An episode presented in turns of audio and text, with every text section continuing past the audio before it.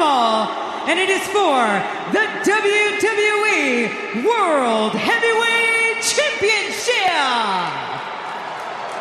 Introducing first, the challenger from Pensacola, Florida, weighing in at 265 pounds,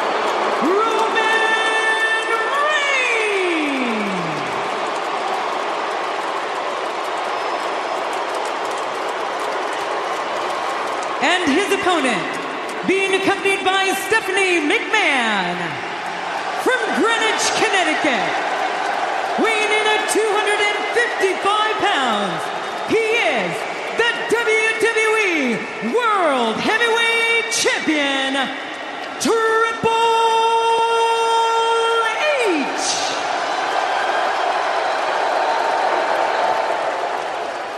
Wrestling fans, at this time, it gives me a great deal of pleasure to introduce what you have been waiting for.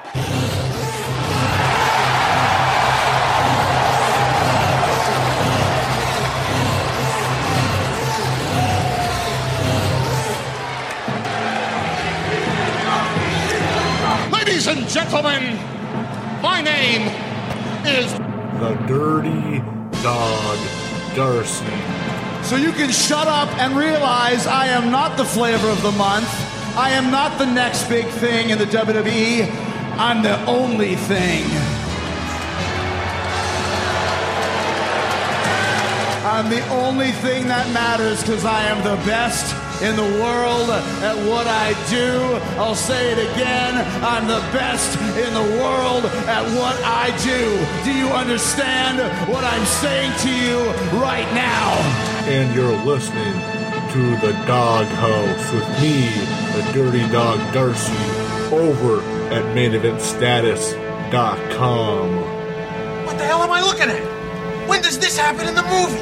Now. You're looking at now, sir. Everything that happens now is happening now. What happened to then? Past that. When? Just now. We're at now now. Go back to then. What? Now. Now? Now. I can't. Why? We missed it. When? Just now. When will then be now? Soon. And on this podcast, I talk about anything that's on my mind movies, wrestling, music, pop culture, politics, whatever. We came, we saw, we kicked its ass. Did you see it? What is it? We got it! Oh, what is it? Will there be any more of them? I knew it. I'm surrounded by assholes. Now let's get into the podcast. Keep firing, assholes! Or you could accept the fact that this city is headed for a disaster of biblical proportion. What do you mean, biblical? What he means is Old Testament, Mr. Yes. Mayor. Real wrath of God type stuff. Exactly. Fire and brimstone coming down from the skies. Rivers and seas boiling. 40 years of darkness, earthquakes, volcanoes, the dead rising from the grave. Human sacrifice, dogs and cats living together. Mass hysteria. Enough, I get the point. The cream of the crop. Nobody does it better.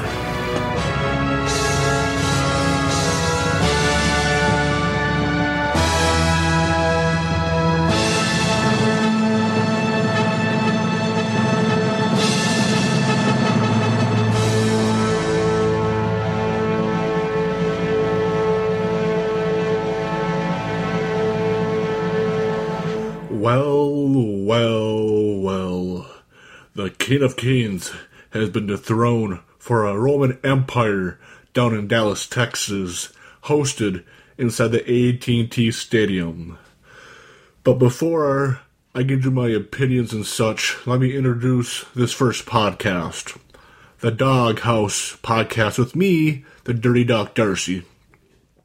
As you guys heard in the song for the podcast, this podcast would be on anything and everything that interests me. If you're a subscriber to my other podcast, Main Event Status Radio, on iTunes, this first Doghouse episode will be included there because it's uh, I'll say on wrestling, WrestleMania 32, and I wanted to include my recap of WrestleMania 32 and rest in the rest of Main Event Status Radio episodes on iTunes and SoundCloud. And besides that, since this is kind of a timely podcast, I wanted to get this up and out to to you listeners on iTunes right away.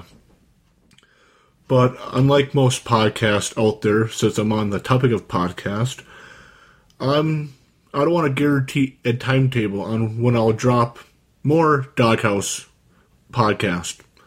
And I also want to put out there that I'm not promising that there'll be other podcast episodes of the Doghouse because I want to record this one, record the first one, upload it, and see if there's any interest out there for me to continue doing more podcasts of my own.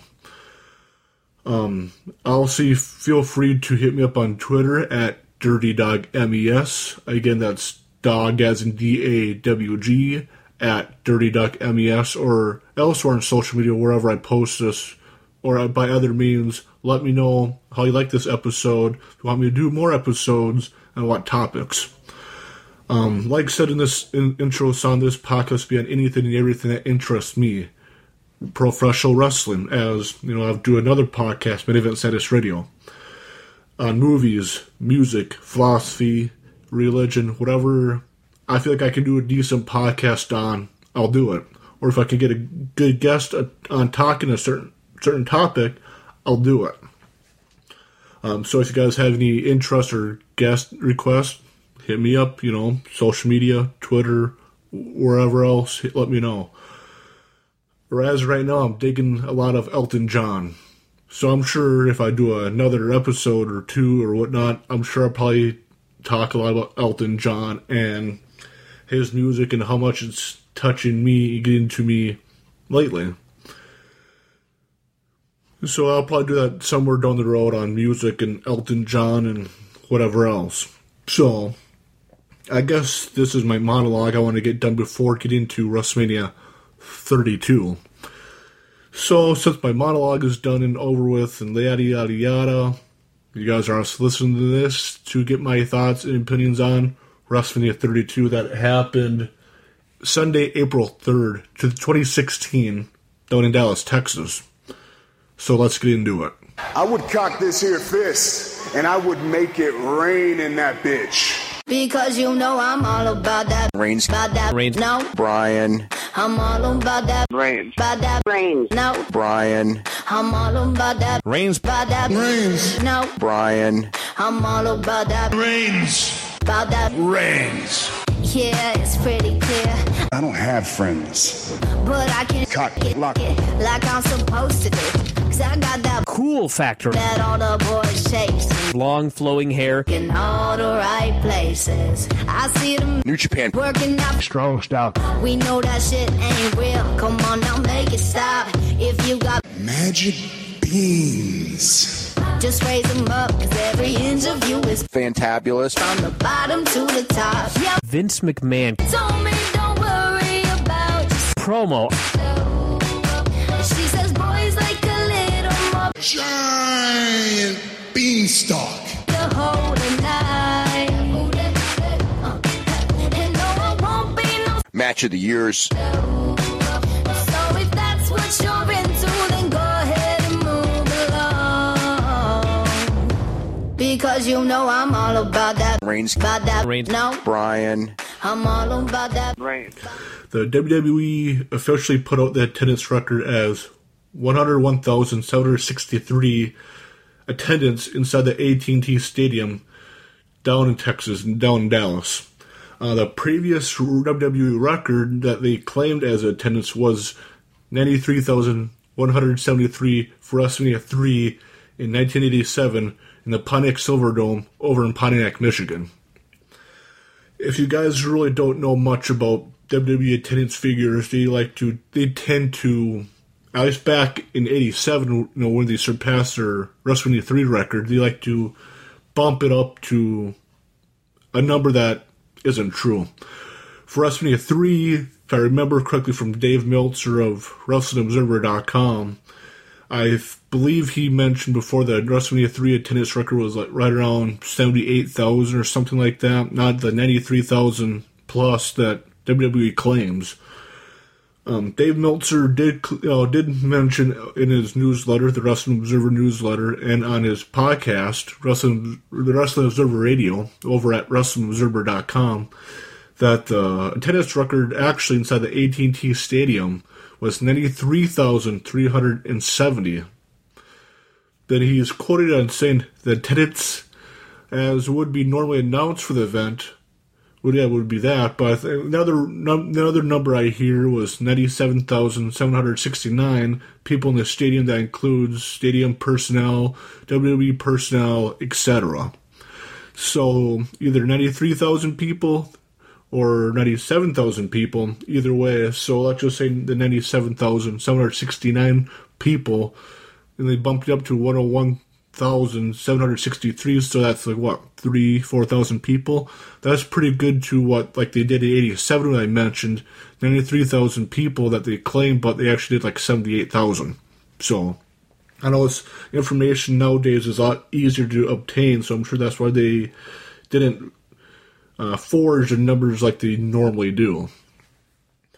I Also, I watched WrestleMania Live over at Buddy's Place, James Benson, AWF referee, and a former coworker. Uh, pre-show started out about 4 o'clock Central Time, which I also live in Minnesota, so 4 p.m. Central. And WrestleMania usually does like a two-hour pre-show, and normally they only do an hour for every other pay-per-view special event. But because it's WrestleMania, they want to give people more time to get into the arena and get, you know, if they're watching live on the WWE Network, get more people to more time to get ready for the event, get hyped up for the event. Um, so yeah, there's a two-hour pre-show. You know, they had three matches. I was kind of halfway paying attention to. Really wasn't that interested in them. But you know, give my quick thoughts on those quick three pre-show matches. The first pre-show match was for the WWE United States Championship, where Kalisto, the defending United States champion, defeated Ryback in about nine minutes. Uh, the arena wasn't as full as I assume WWE would like to, since I heard that they had some troubles letting people in on time into the arena. So you know the also the arena was starting to fill up when this match took place, and this match was decent. I'm surprised that Kalisto won. I was expecting Ryback to dominate and win the United States title. Seemed like WWE started to get behind Ryback again. They changed his trunks from like a wrestling singlet down to like traditional black trunks, and it seemed like they were kind of giving him a, a bully gimmick to I don't know, give him another push that they tried a few years back and really wasn't that successful. But yeah, Kalisto won. I'm happy for him. You know, I've only seen him, him wrestle in the, uh, these pay per view events on WWE Network the last year or so. And I've been impressed each and every time I've seen him either in a tag team with Sin Cara as the Lucha Dragons or on his own with the United States title. I I am excited to see more on how Kalisto gets booked in the future and gets pushed up the card.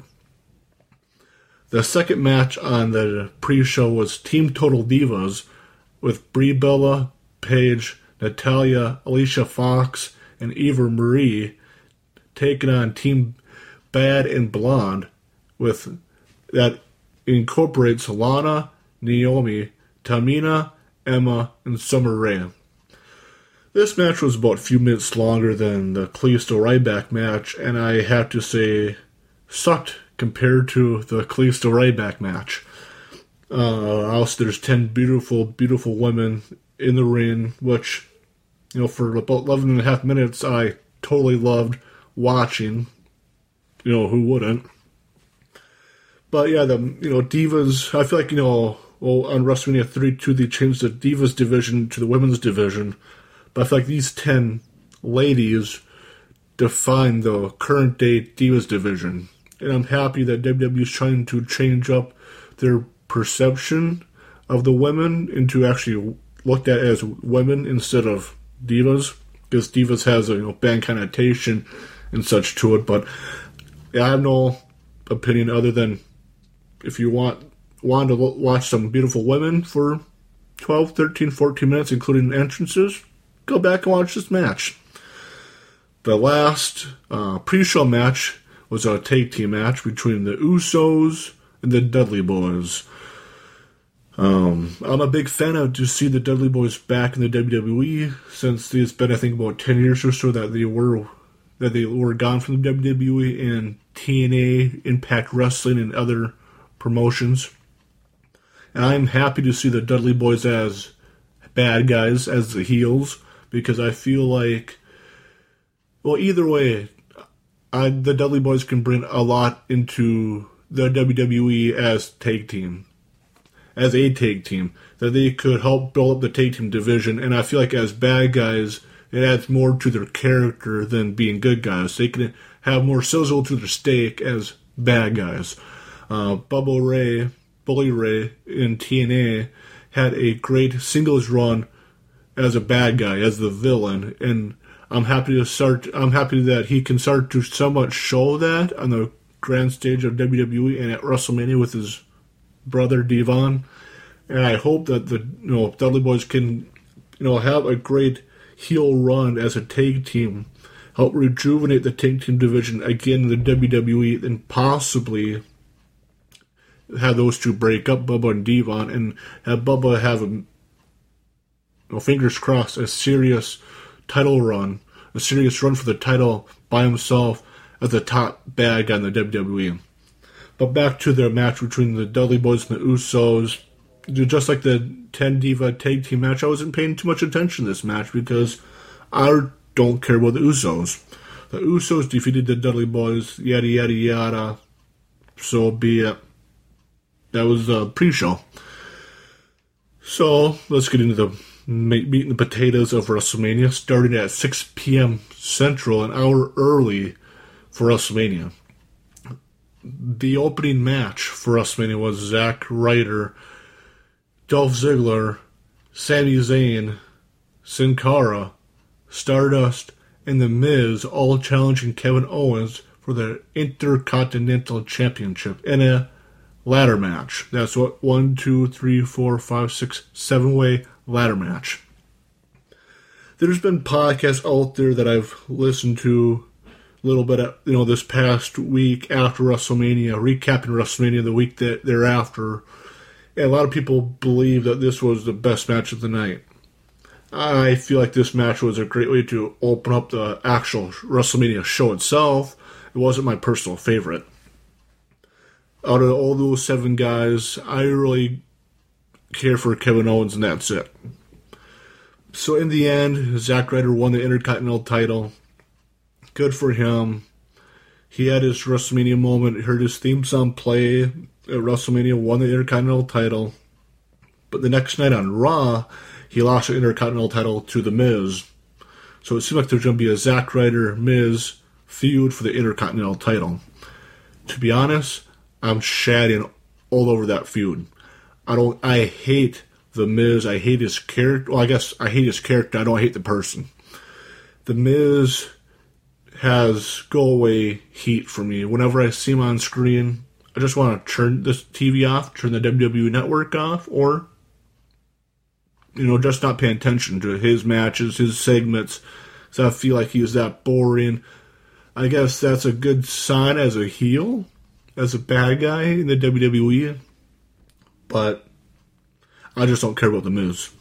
I'm happy that Zack Ryder won the Intercontinental title at WrestleMania in the ladder match. I did not expect him to win. I was expecting either Kevin Owens or or Kevin Owens or Sami Zayn to win, since you know those two they had a had a feud back in Ring of Honor a couple years back, but you know plans have changed. Zack Ryder won, good for him. Uh, the next match of the night, which is the second match of WrestleMania show, was my favorite match, where Chris Jericho defeated AJ Styles. If you guys don't know me about my about who my favorite wrestler is, it's definitely Chris Jericho. I feel like as a character throughout his wrestling career, I feel like I can personally connect to him. I he's about my height and I always wanted to have the personality that Chris Jericho projects on screen throughout the 90s and in the 2000s and today. Yeah, he's a podcast host, which I am too. He is a rock and roll musician. He's a vocal, lead vocalist to Fozzy, my favorite band. and also my favorite professional wrestler, and one of the best technical wrestlers going today in the WWE and, all that. AJ Styles, uh, what I've seen of him, he's a great wrestler. I'm happy he's finally getting a chance in the WWE, and I'm happy he had a chance to put on a great match with Chris Jericho at WrestleMania. With everybody that's on the card, I really don't know who else AJ Styles could have a great match with. Maybe Triple H, that we'll talk about later on. I really don't know who else. Maybe Seth Rollins, who's injured. I, you know, I just don't know who else. But yeah, talk about Chris Jericho versus AJ Styles. This match was based on AJ Styles debuting at the Royal Rumble a few year a few months back in January, and Jericho was his first one-on-one match after the night after the Rumble, where AJ Styles won, and they had you know two other matches after, um, one on Raw, one on SmackDown, where Jericho won, and one at uh, February pay per view, Fastlane, where AJ Styles won. And those two, Jericho and Styles, teamed up for a little bit as a team Y2AJ, which is a silly name in my opinion. And, you know, they teamed up and all that and challenged the New Day for the tag team titles and lost. And Jericho turned on AJ Styles, turning, becoming a bad guy, the villain. And in a lot of the matches I've seen, which is only the, their Fastlane match, I feel like out of the Fastlane match and the WrestleMania match, this WrestleMania match that they had was the best. In the end, Jer- or AJ Styles jumped up on the top rope to do the the top rope uh, elbow smash that he does, and Jericho caught that in his finish maneuver, the Code Breaker, and won and won, which I really love, which I was happy to see and witness, and yeah, I was just happy to finally see Chris Jericho win a one-on-one one-on-one match on the WWE Network. Yeah, my mind exploded. Since I'm a big Jericho fan, let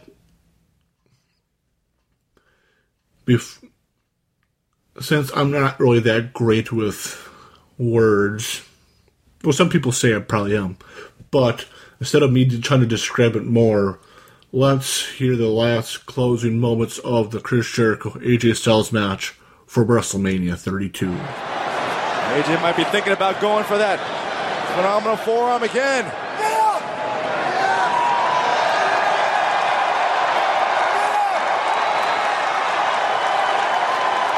Oh, AJ could be a cheerleader and try to take out Chris Jericho. Jericho doesn't know where he is, just trying to make it back to his feet. AJ Styles measuring Chris Jericho. Styles looking to launch himself up onto that top rope. He does, and he does. Oh. Look, phenomenal forearm though, into the code breaker.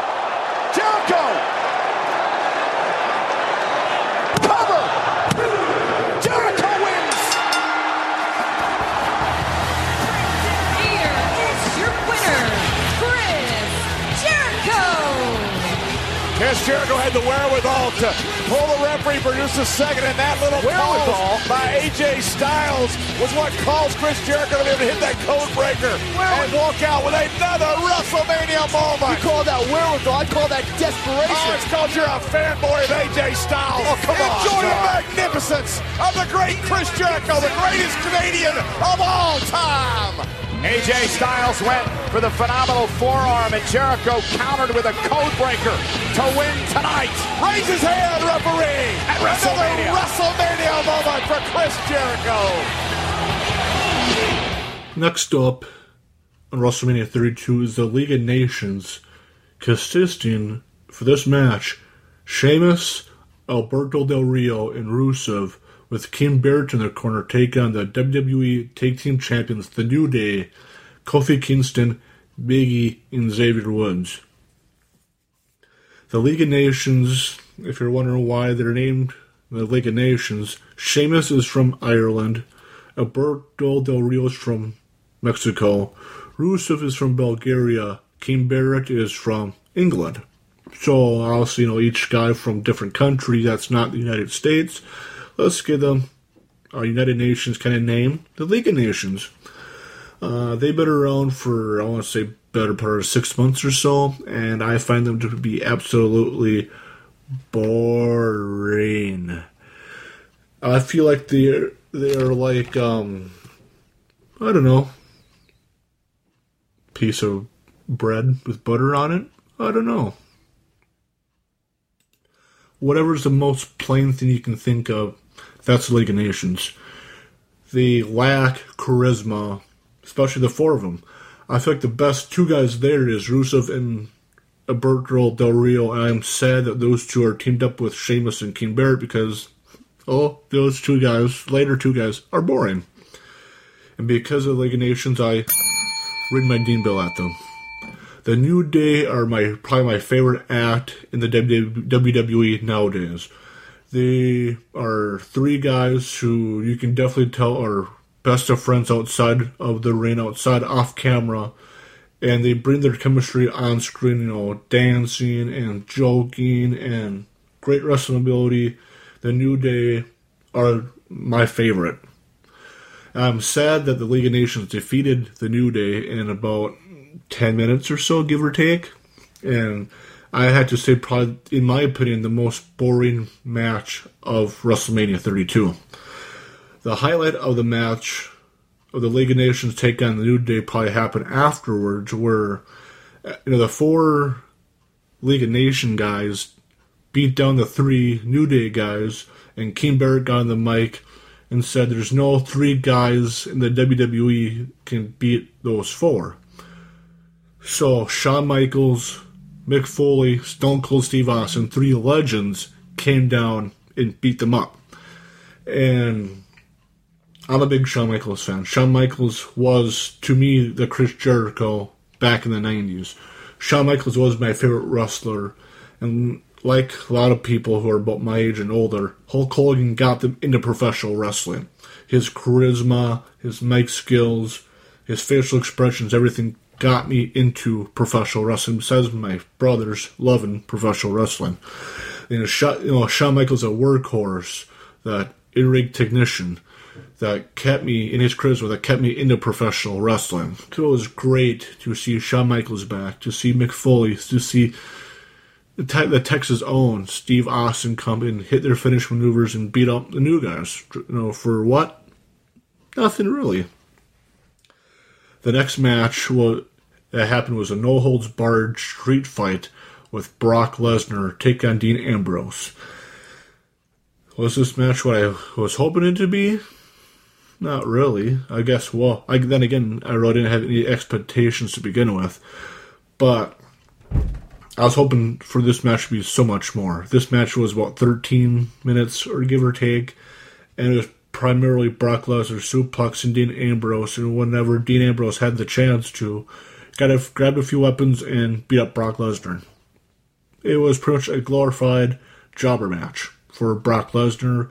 In the end, Brock Lesnar hit, hit his finish maneuver, the F5, onto Dean Ambrose, onto a, a pile of steel chairs, and that was it. Nah, whatever. The next match was for the Women's Championship, the newly crowned Women's Championship between Charlotte, the former Divas Champion, the walking into WrestleMania, the Women's Champion, with her father Ric Flair in her corner, take on Becky Lynch and Sasha and Sasha Banks. Um, as I mentioned earlier in the pre-show match with the Ten Divas, these three women are changing slowly what fans look at the women in the WWE besides them besides being eye candy, Charlotte, Becky Lynch, and Sasha Banks are changing it to uh, from swimsuit models to actual women wrestlers. And I've noticed during this match that the announcers instead of calling them divas, they're calling these three women superstars, trying to have them be equal with the guy wrestlers, which I'm totally for. I feel like the women should be respected, should be seen as equal since every other sport or a lot of other sports out there, you know, tennis, UFC, everything else are look at you know giving women more respect and honor in those sports. You know, Ronda Rousey and UFC, for example, you know, people are taking women seriously. I'm happy that WWE is changing the women's division from Divas division to the women's division. So yeah, they, know, so Charlotte was the last Divas champion and now the new WWE Women's Champion here at WrestleMania. This match was about 16 minutes long, and Charlotte won with uh, her figure four submission. It was great to see the women's match to be actually great compared to the last few WrestleManias. The next match of the night was probably one of the most, besides the Jericho AJ Styles match, another match that I was most excited about. It was a Hell in a Cell match between The Undertaker and Shane McMahon. The stipulation was if The Undertaker wins, Shane McMahon would be out of the company, be written out of quote unquote Vince McMahon's will. If Shane won, he would have control of Monday Night Raw, and Undertaker would be banned from competing at WrestleMania ever again. And most parts, most times, um, I like stipulations.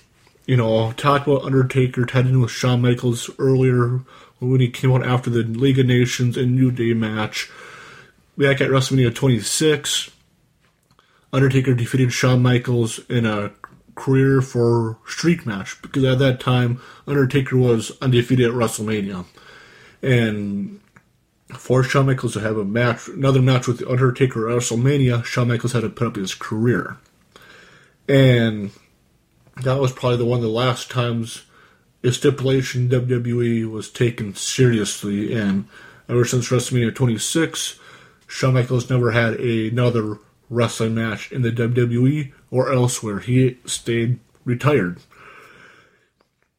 So, and you know, growing up in the you know 90s, stipulations were kept for the most part up into the Attitude Era in the late 90s. And they kept on doing stipulation matches to bring up the ratings on TV to get pay per view buys, and they killed it because, oh, let's do for better ratings. And this match was my, was you know my second favorite match watching WrestleMania live. But reading the raw results next night on my lunch break at work, this match definitely dropped for me because Vince McMahon gave Shane control of Monday Night Raw the following night just to see how it goes. Why not? And that pissed me off because why build this match going into WrestleMania if Shane wins, Shane gets control of Raw. And he lost, but hey, you know, just because you went through the match, I'll let you control Raw for a night. Makes a lot of sense, right? Not really. But, you know, this match was the longest match of the night, go on 30 minutes. And a lot of people I've inter- interacted with on Twitter, a lot of, po- you know, a few podcasts I listened to felt like this match went too long. And I think having a week or so, uh, me as a me recording this, having a week to think about this match, you know, look at the results, you know, time cues and all that. I do feel like this match could have been cut in half, fifteen minutes, twenty minutes, give or take. You know, between fifteen and twenty. Uh, this match was pretty much built up for one giant spot at the end, and that's about it. Uh, Shane McMahon never threw great punches to begin with, and him being gone for about six years and coming back, yeah, his punches looked horrible. And not a lot of people throw in, know, people watch, I watch wrestling for, to suspend my disbelief, to forget about the world for a while, for a few hours, for WrestleMania for seven hours. It's hard for me to believe Shane McMahon could fist for fist take on The Undertaker. Even though Undertaker's a few years older, but still, Undertaker's a trained professional. Shane McMahon, not so much. A lot of people had, a lot of people I've interacted with had a problem with this match because of that. And a lot of people felt like this match was super slow, and I can see that. That's what I'm saying. I feel like this match would, have been a lot better if this match would have been cut in half to 15 minutes, to between 15 and 20 minutes.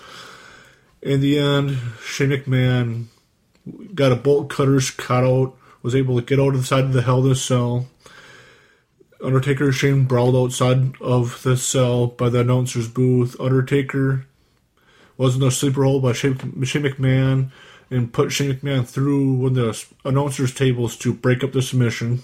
And a few minutes later, Shane McMahon laid out Undertaker on the English announcer's table, climb up on top of the Hell in a Cell, which is like 20 to 25 feet tall. I don't know for sure. I assume at least 20 feet tall, so plus Shane's height, about Shane, top of Shane's head is about 26 feet up in the air, and Shane dove off the top of the cage and, well, can't really hear the bell, but landed through the announcer's table, and Undertaker moved out of the way. So, kabosh, boom, Shane McMahon did a big old dive for nothing, pretty much. Um, like I said, you know, that was probably, I don't know, a little over 20 minutes into the match. And like I said before, they could easily cut that down, well, up to that spot maybe 10 minutes into it. You know, I feel like Undertaker could have just, should have just beat the living crap out of Shane McMahon for, I don't know, five, ten minutes. Then somehow they got out of the cage. Maybe tie Vince McMahon into it having him feeling bad for his son being beat the living crap out of inside the cage, so the cage door opened because Vince wanted to get in. That's how they got out, or something other than how they did it. You know, then they could have went on top of the cage and Shane dove off and missed and call it good. Um, a lot of people are speculating that this was Undertaker's last match because he left his gloves inside the ring. You know that symbol it, that being a symbol of him calling it quits. So I don't know why they couldn't have Shane win in the end. You know, like I said, have Vince, Vince McMahon come in and and Shane, Shane McMahon rolling Undertaker up behind behind and getting a fluke win. I don't know, but you know, out of all the matches on the card, this is still my second match behind the Jericho AJ Styles match. And just like the Jericho AJ Styles match, I'm gonna kick into the audio of the last minute or two or so of the Hell in a Cell match between The Undertaker and Shane McMahon. Oh my gosh. Shane, what the heck? What? Shane, what, Shane, what are you doing? Good God, Shane, don't do this. Don't even think about it. Shane is scaling Shane, the hell of a cell. That's 20 feet high. How much does your legacy mean to you, Shane? Not this, please. Come on.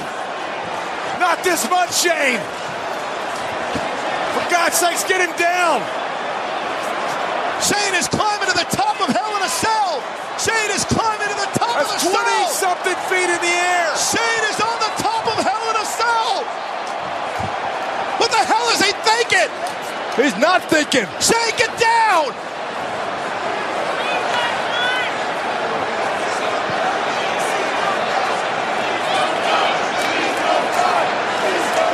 He's peering over the edge, John, looking down at The Undertaker, who's down and out on our table.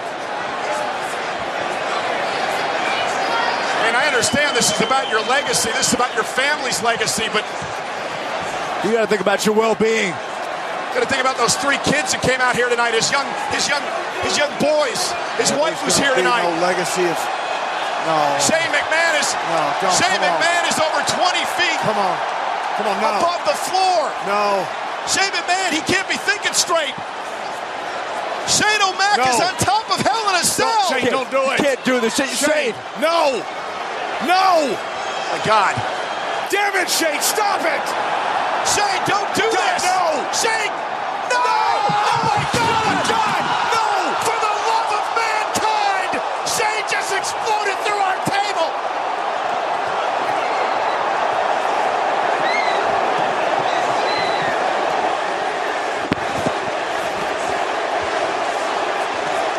Oh my God, it's somebody check on him. Somebody heaven. check on Shane. Wait. Keona, get over check on him. Let's call some medics. Oh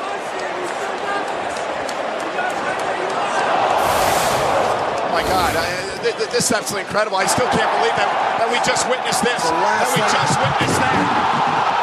believe Shane would do.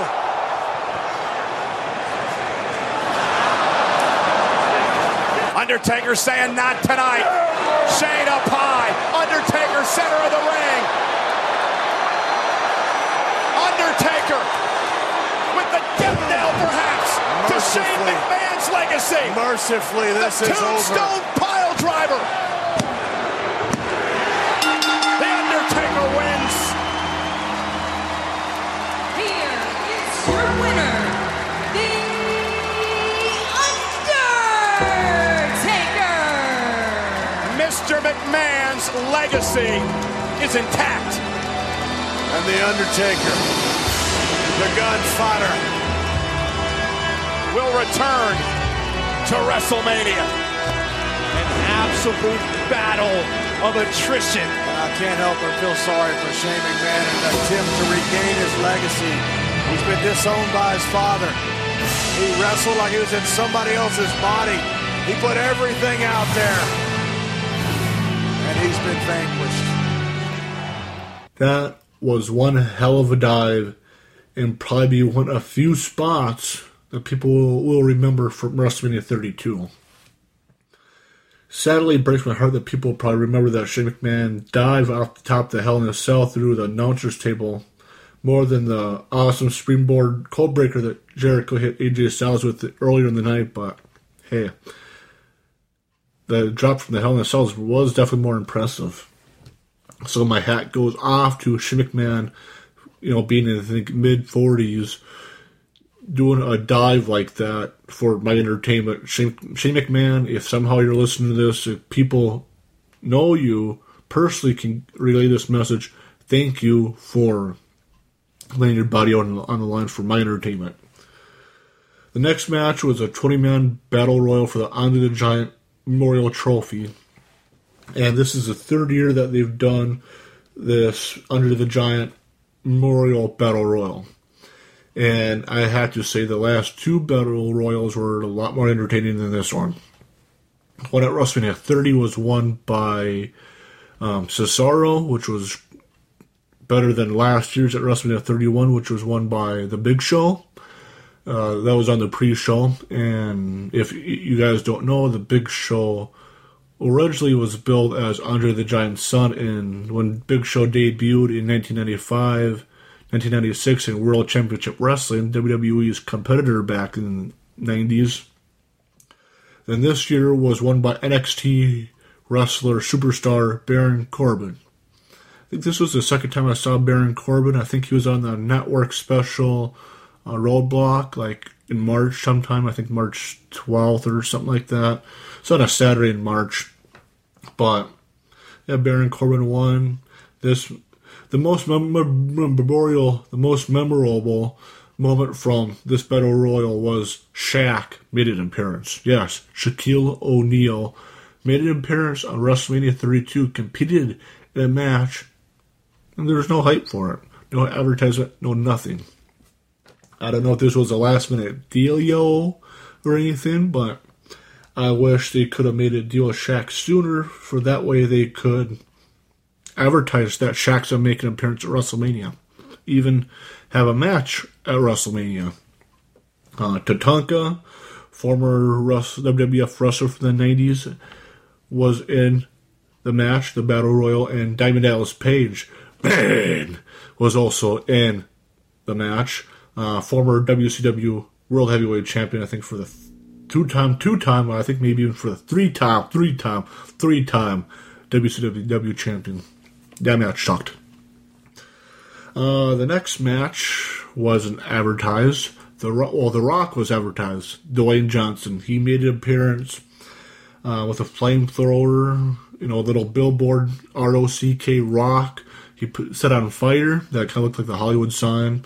He came out to announce the attendance record of, well, announced that they broke a record, and up on the screen was 101,763 inside the AT&T Stadium. Then the Wyatt family came out. Bray Wyatt, Braun Strowman, and Eric Rowan all came out, and Bray had an awesome, to me, an awesome back and forth battle with The Rock and the microphone. Um, Bray mentioned that The Rock symbolized success in American culture, which was, uh, if I remember correctly, Rock said that he had couple bucks to his name when he broke into pro wrestling, I think 94, 95, 96. And The Rock is now a multi-millionaire being a major A-list Hollywood movie star. Um, Bray Wyatt and his Wyatt clan with Braun Strowman and Eric Rowan wanted to attack The Rock, but The Rock said, you know what? Instead of attacking me three on one, three on one, why not have one of you three guys fight me, have a wrestling match? Rock took off his shirt, had to you know rip apart pants or whatnot. He was ready in his wrestling trunks, called for a referee, and there was a match. Eric Rowan went one on one with The Rock, and um, they set a, another record at WrestleMania. Of having you know 101,000 people inside AT&T Stadium, The Rock defeated Eric Rowan in six seconds. Yes, six seconds. One one thousand, two one thousand, three one thousand, four one thousand, five one thousand, six one thousand. The winner, the winner is The Rock. Uh, pretty much what happened was they went face to face, were staring each other down once the bell rang. Rock hit the rock bottom on Eric Rowan. One, two, three. Bell rang again. The Rock was declared the winner. Good job, The Rock. So the main event of the evening was a 14 time WWE World Heavyweight Champion Triple H defending his WWE Championship against Roman Reigns. If you guys can't really pick it up on my uh, how I'm talking, I could care less about Roman Reigns as WWE Champion. Yes, obviously Roman Reigns won.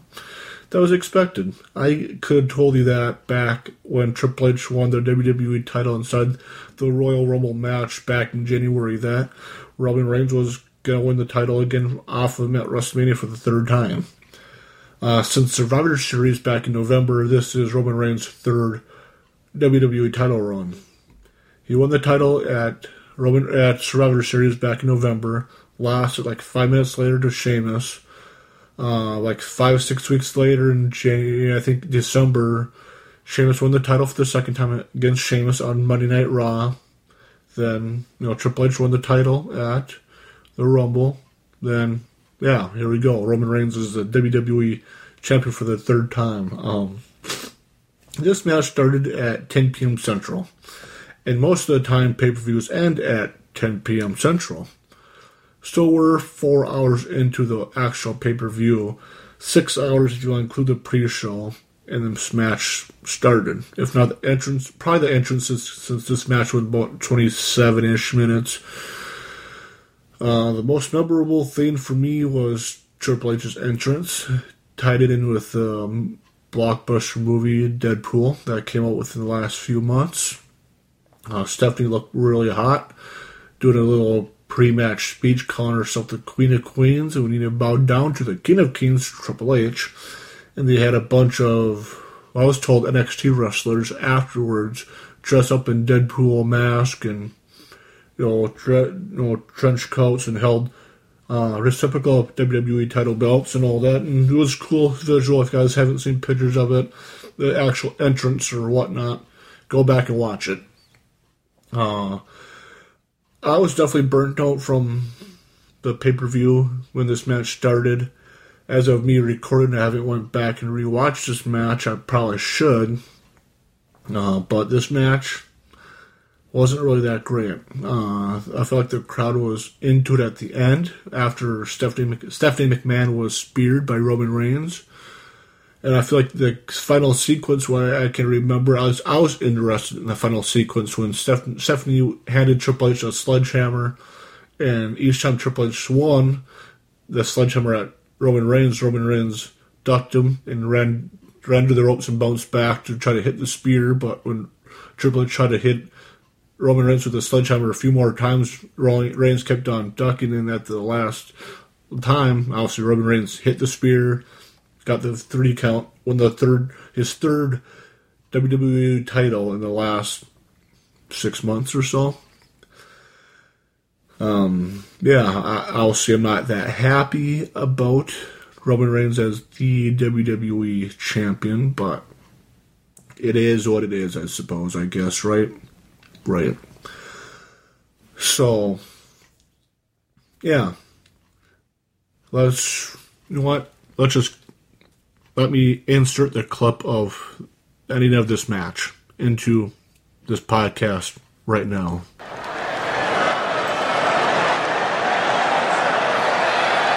my God, Stephanie! Stephanie's handed handed Triple H's signature sledgehammer.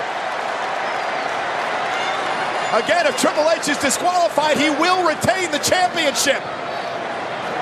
He'll lose the match Referee officially, but it won't matter to him. Referee has seen it. Triple H uses it, he gets disqualified. But you're right, he walks out of here WWE champion. That could have been a disqualification. Oh, Superman punch!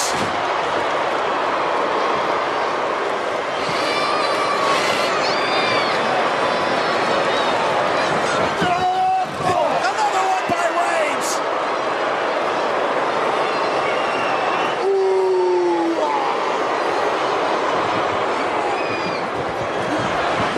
It's with the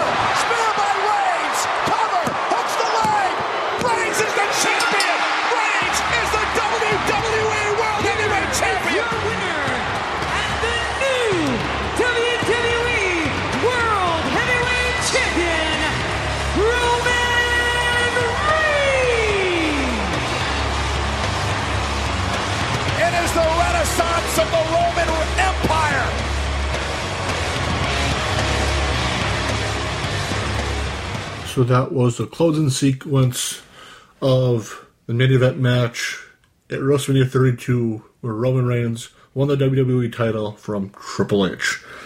Um, wanted to talk a little bit about the Hall of Fame ceremony that happened the night before at Russell down in Dallas, Texas, the WrestleMania weekend.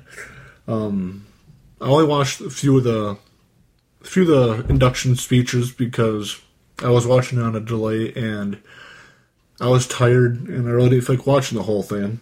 Uh, what I watched was The Godfather's speech, which was very entertaining and short, which I really appreciated. Godfather, if you guys don't know, was a pimp. His character was a pimp back in the Attitude Era in the late 90s. Uh, it was fun to you know, kind of hear him thank the fans for supporting him throughout his whole career from The Godfather to before. That was like Papa Shango and Kama and all that. And and one thing I appreciated from his speech was he mentioned something along the lines of telling the current crop of superstars that to enjoy your time now because in a blink of an eye it's going to be gone. So enjoy the time you have it now because when, it, when you're done, you're going to look back and wish for those times again. So his speech was cool. Um, I I listened to Vader's induction speaks for induction speech for Stan Hansen. I didn't listen to Stan Hansen's speech. wasn't really that interested. I apologize for that. Um, Jacqueline was in, inducted too. I skipped her speech. The Fabulous Freebirds uh, per, was there, and per, uh, Michael Hayes performed Badstreet USA, which was awesome. I listened to most of their speech; it was like forty-five minutes longer, so I probably was there for watch about maybe 35, 40 minutes of it. Skip till the end when Michael Hayes performed Badstreet USA. Um, definitely worth one, one of probably the better speeches. Well, that's what I watched. One of the better speeches. Uh, one of the most talked about speeches. Um, Big Boss Man's family shared their memories of him being inducted in and them appreciating the fans reliving his or not letting go of his career. You know, I teared up a little bit because, you know, now going back and watching stuff off the WWE network, Big Boss Man's one guy I appreciate nowadays that I wish I would have appreciated back in the late 80s and into the 90s, into early 2000s. He's a guy that's like my body type, you know, a big, in terms, a big fatty, you know, a guy with a belly and all that, and he was pretty agile for a big fat guy. and he was you know uh, jailer from Cobb County, Georgia, one of the most iconic theme songs from late '80s, early '90s WWF. So it was great to hear Slick induct him and have his Big Boss Man's widow and two daughters accept his Hall of Fame uh, spot in the WWE Hall of Fame. Uh, Snoop Dogg was inducted in the celebrity wing. I skipped that. Nothing to say about Snoop Dogg. Um, Joan London, I don't even know how to pronounce her name, uh, received the Warrior Award for her battle against, I think, breast cancer. I guess she's the face of, of Good Morning America for over two decades. To kind of Joanne Lunden, L U N D E N. This is what you get, people, for me doing a solo show. I butcher names, if you guys don't know. And the main event of the night was Sting being inducted into the, inducted into the WWE Hall of Fame. And I really, really, really enjoyed his speech. If you guys only want to watch one one speech, induction speech, watch Sting. Um, he went short. He was probably, I don't know, 10, 15 minutes or so, and he announced his retirement, which sucks because it was great to see Sting in the WWE and have a couple WWE matches. He battled Triple H at WrestleMania 31, had a couple matches on Raw building up to his building up to him challenging Seth Rollins for the WWE title in September at Night of Champions. The Night of Champions was his last match, and he took a buckled power bomb, and his whiplash punch caused whatever to in his neck to determine him to retire because of what doctor's orders and all that. I know I'm not really that great of explaining it, but there's Dave Meltzer's and other great podcasters and journalists that explained what happened. Um, so, yeah, if you guys gonna watch one Hall of Fame speech, talk to Stan or watch Stan's. NXT had its uh, NXT Takeover special too Friday night. I did not watch it. I have heard great things about it. I wanted to mention, bring it up because it was two hours on the WWE Network, and like I mentioned before, but WrestleMania was like four hours and forty five minutes, taking out the pre-show, including the pre-show, six hours and forty five minutes. And I've heard a lot of people, and for for instance, the Still Riddle show with Captain Obvious, Trey Denton, Jeff Peck. Captain Obvious was multi multi time guest on the Main Event Status Radio, and they talked about a lot about how WrestleMania pushing seven hours, quantity wise, is nothing compared to the two hour NXT Takeover show for the quality, and they questioned greatly on why WrestleMania had to be pushing seven hours long, and I agree with, and I want to take some time out and talk about that. You know, I mentioned before, you know, talked about the Roman Reigns Triple H match. I was burnt out from it. I can tell by the, a lot of the fan interaction, just watching the fans on screen, that people were tired. You know, seven hours is a long time, and especially for a lot of these matches, they were TV quality at best. So that six hour and 45 minute show, including the pre show, could easily be pushed down to maybe five hours if you still wanted to do a two hour pre show. The pre show could have been cut down to one hour. You know, maybe do an hour and a half. If you still want to do the those three pre show matches. Um, like I said, the Undertaker Shane McMahon match went 30 minutes, could have been cut down to 15 to 20. So I could have saved 10 minutes. Um, the whole Rock thing, you know, granted his match was six seconds, but his talking segment could have been cut in half. That so those two things would have cut down to probably you know pay per view wise four hours. You know, but you know, but that's just me though.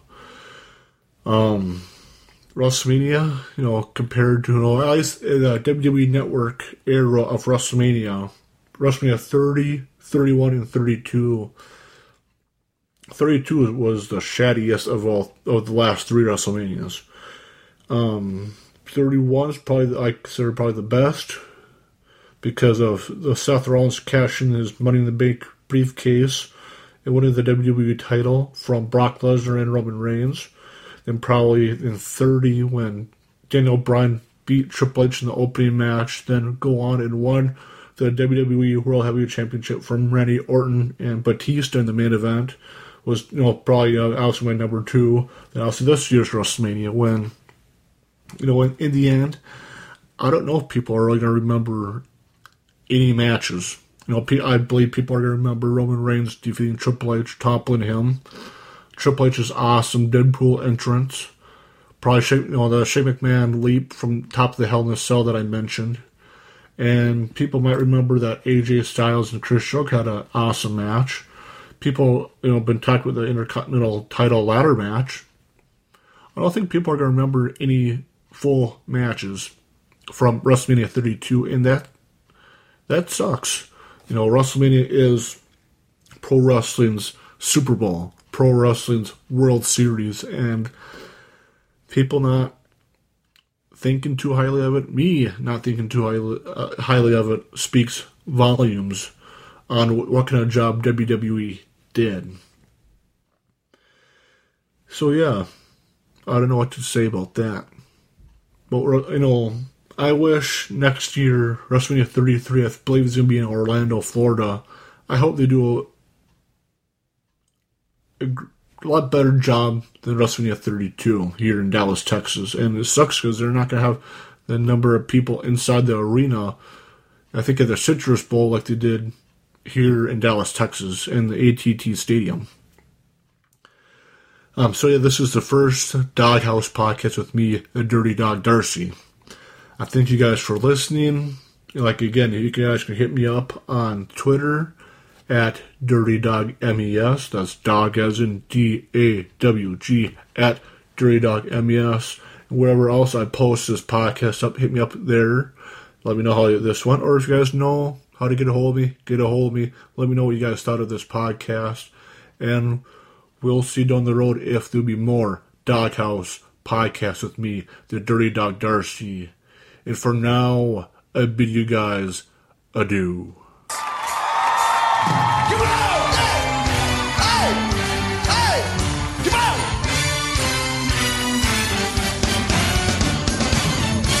Time when I said goodbye. And now I'm back and not ashamed to cry. Ooh, baby, here I am, signed, sealed, delivered. I'm yours. Ooh, yeah. Ah, When I said goodbye. And not ashamed to cry. Ooh, baby, here I am, signed, sealed, delivered. I'm yours. Let's go. Yeah, here I am, baby. That was amazing. You should get, you should get much more time than anyone else. That is our show. Good night, everybody. That's so good.